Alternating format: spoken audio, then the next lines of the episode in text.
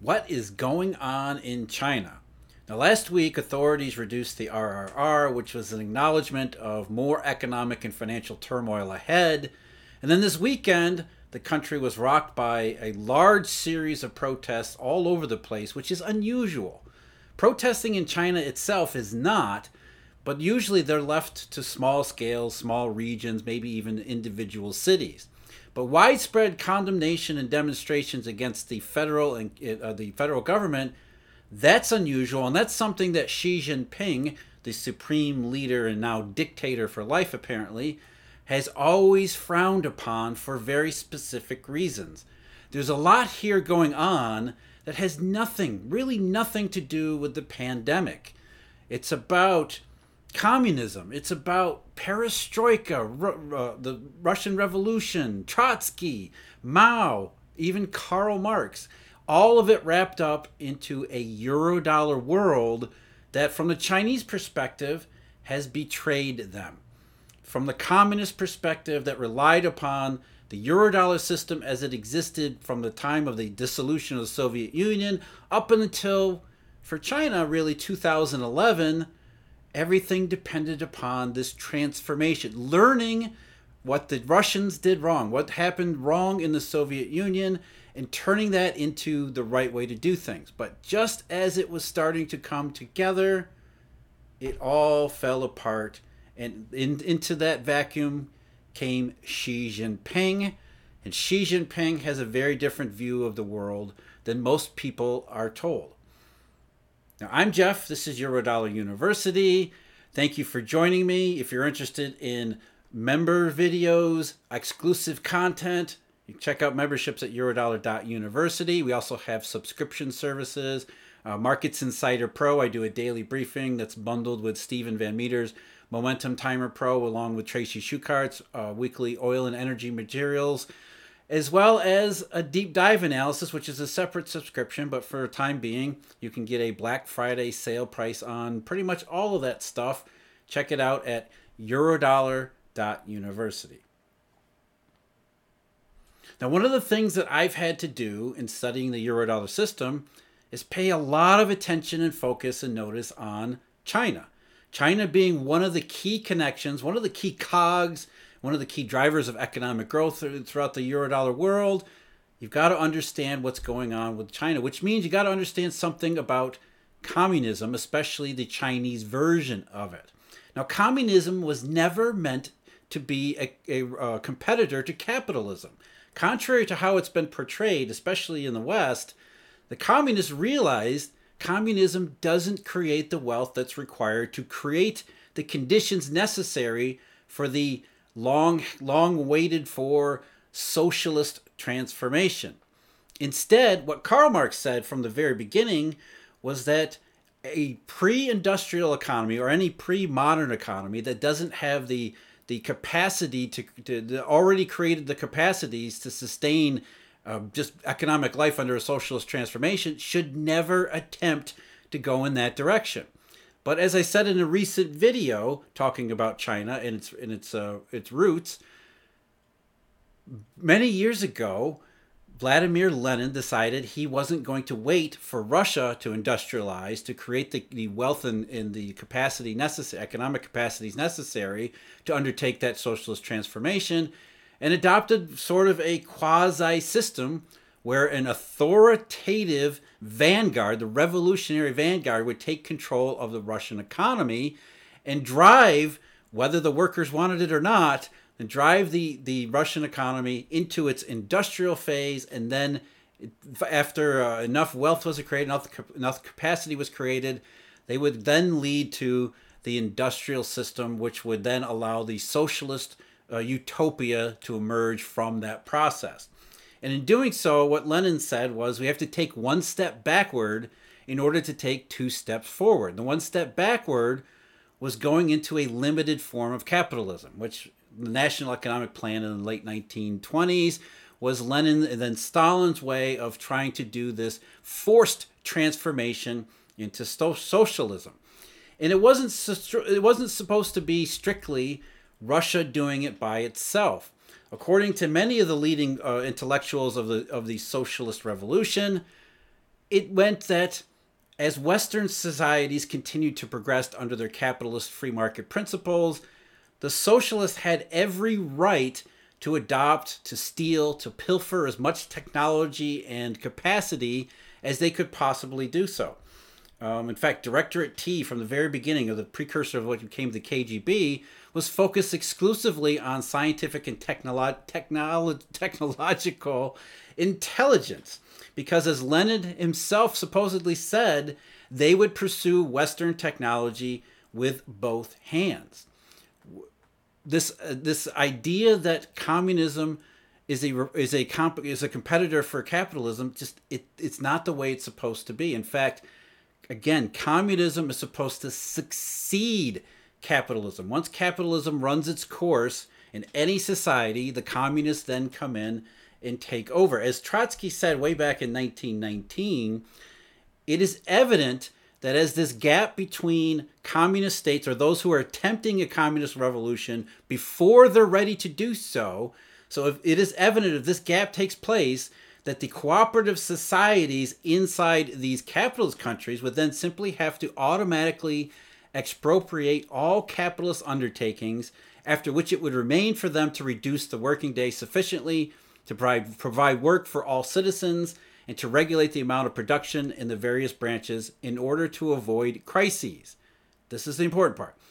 In this manner, the main features of a socialism would be established. Again, it is clear that no revolution and no dictatorship of the working class would be necessary at all. So from the very beginning, 1919, what Trotsky was saying is if you advance the economy far enough, whether it's stealing the technology or forcing the capitalist transformation, the industrial transformation as Lenin proposed, at some point you have to have enough capacity to reduce the working day sufficiently to provide enough work for all citizens and to regulate the amount of production in the various branches to avoid crisis.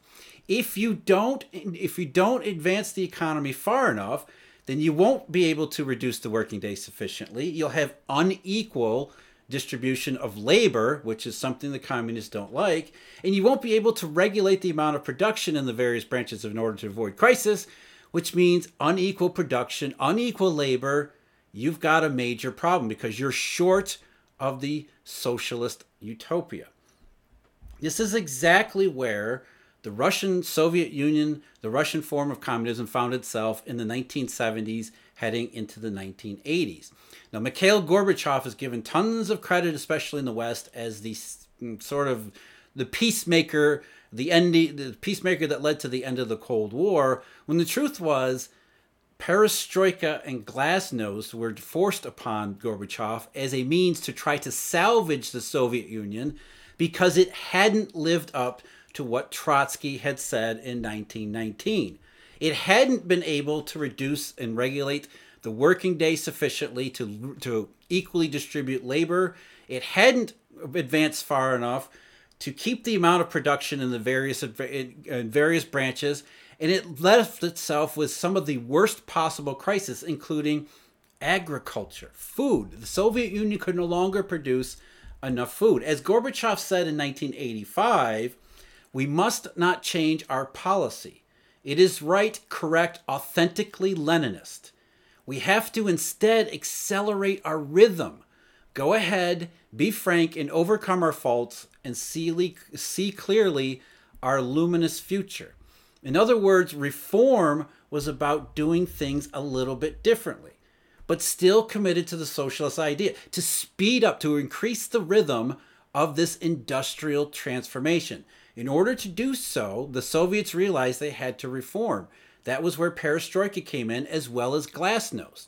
But glasnost was sort of the workaround that Gorbachev had to employ in order to get this reform past the hardline communists. In other words, he had to open up politically to bring in more political support from the masses. Otherwise, he wouldn't have been able to pursue perestroika, which literally means to reform. He wouldn't have been able to pursue that because it was sort of going backwards in the same way as Lenin had proposed in the 1920s. What Gorbachev was saying is, same thing. We have to take one more step backwards in order to therefore get our two steps forwards into the socialist utopia. But the Soviet Union was in major trouble. And by trying to pursue perestroika and glasnost at the same time, they set themselves up for complete and utter failure. As, KGB General Nikolai Leonov said in the 1980s, first there was a visible decline in the rate of growth, then its complete stagnation. There was a drawn-out, deepening, and almost insurmountable crisis in agriculture. It was a frightening and truly terrifying sign of crisis. It was these factors that were crucial in the transition to perestroika. Now, what does this have to do with China, especially China today?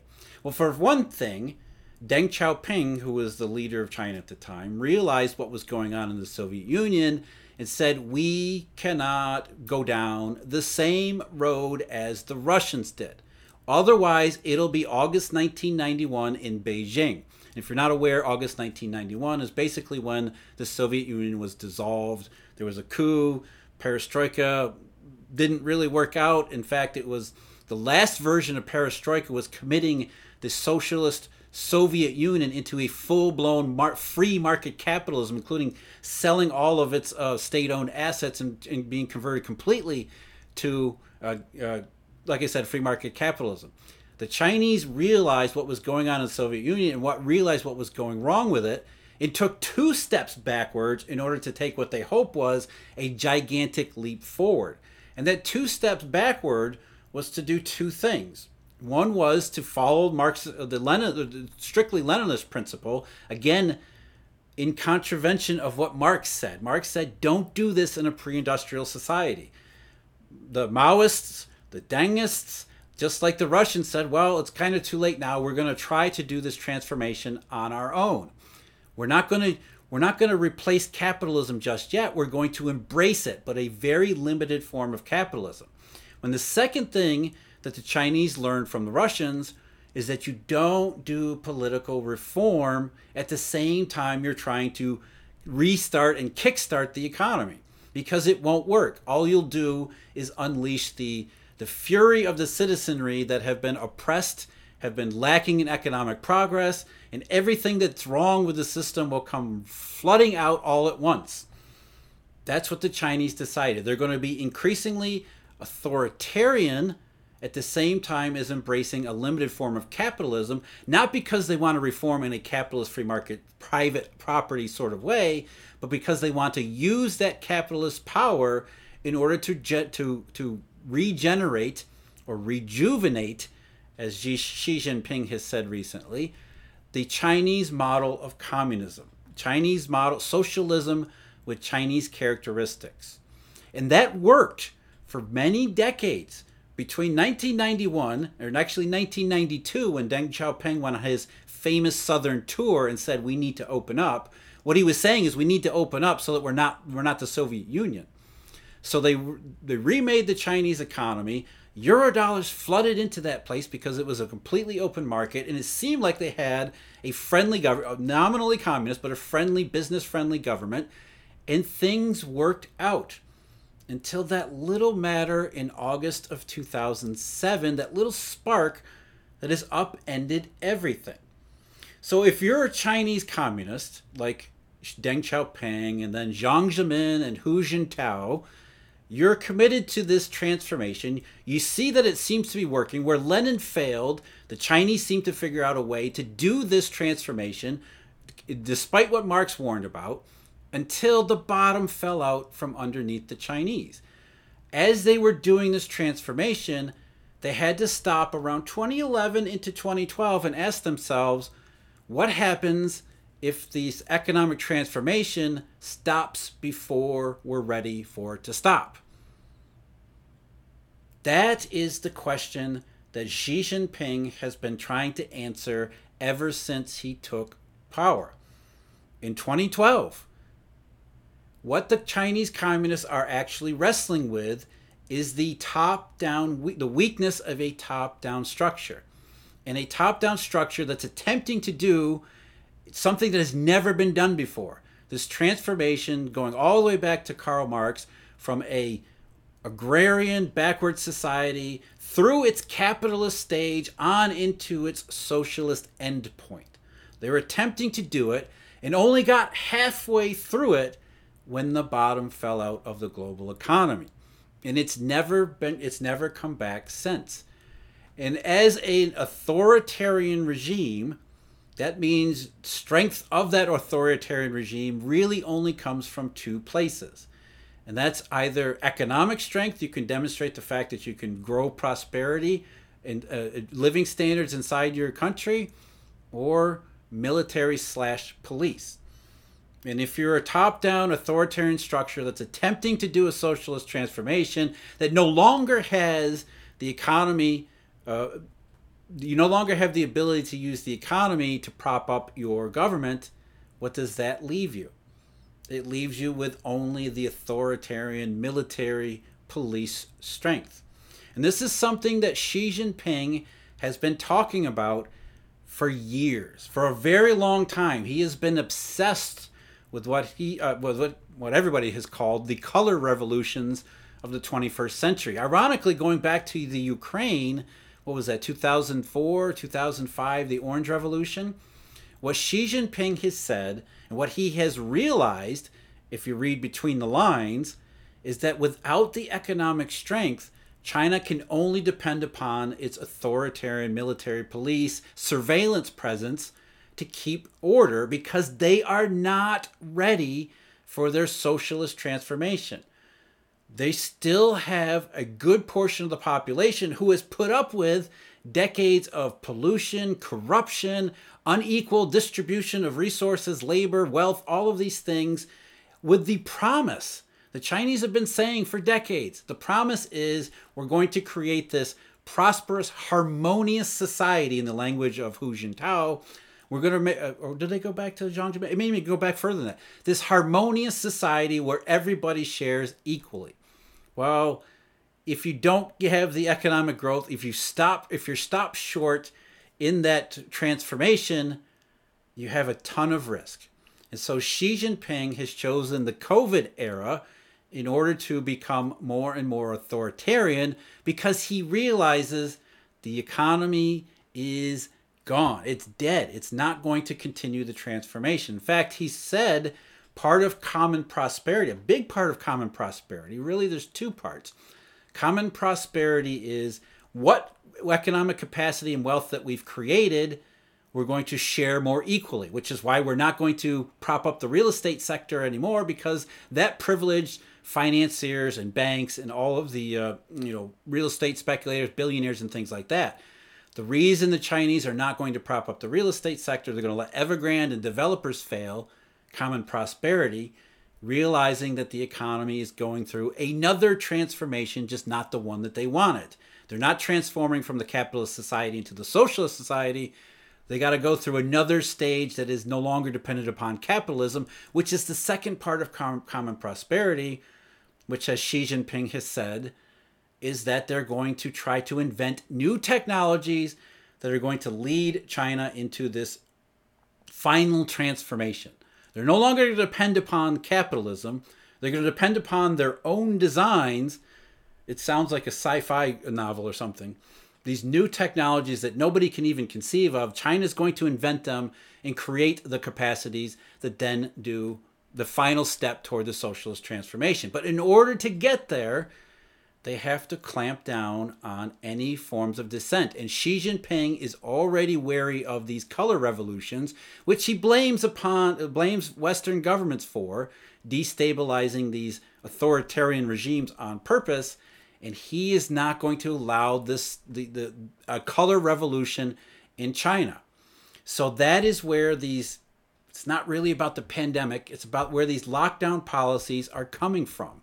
They're demonstrations of political authority as Xi flexes his muscle, because he realizes very much that they're fallen short of where Trotsky said they need to be. Again, let's go back one last time to Trotsky. It would remain for them, meaning the cooperative societies like China is attempting to be, It would remain for them to reduce the working day sufficiently to provide work for all citizens and to regulate the amount of production in the various branches in order to avoid crises. And if that manner of socialism had been established, he says, Trotsky, there would be no need for revolution, dictatorship of the working class. China isn't there yet. China isn't even close to there yet. And so they cannot, they have to depend upon the dictatorship, according to the dictatorship, in order to continue the revolution, to continue on into this brand new form of Chinese socialism, which is leaving the capitalist phase behind for, for common prosperity, for lack of a better term. This isn't in the Marxist handbook. It's not in the Maoist handbook. This is strictly Xi Jinping thought. And it's an experiment in socialism that's never been seen before, never been tried before, and it's been forced upon the Chinese by the lack of economic progress over the last 15 years that is only getting worse, if in case you haven't realized. The Chinese doing the RRR cuts as well as other measures in anticipation of more economic disruption ahead. These things go together. As I always say, these things are inversely related. The rate of growth goes down, the rate of authoritarianism goes way up. And that's what we're seeing in China. I'm Jeff. Thank you for watching. As always, a huge thank you to the Eurodollar University members, as well as the Eurodollar University and Markets Insider Pro subscribers. You can find out more information. There's still a sale, I believe, at Markets Insider Pro, which also applies to the daily deep dive analysis at Eurodollar University. All the information at eurodollar.university. Until next time, take care.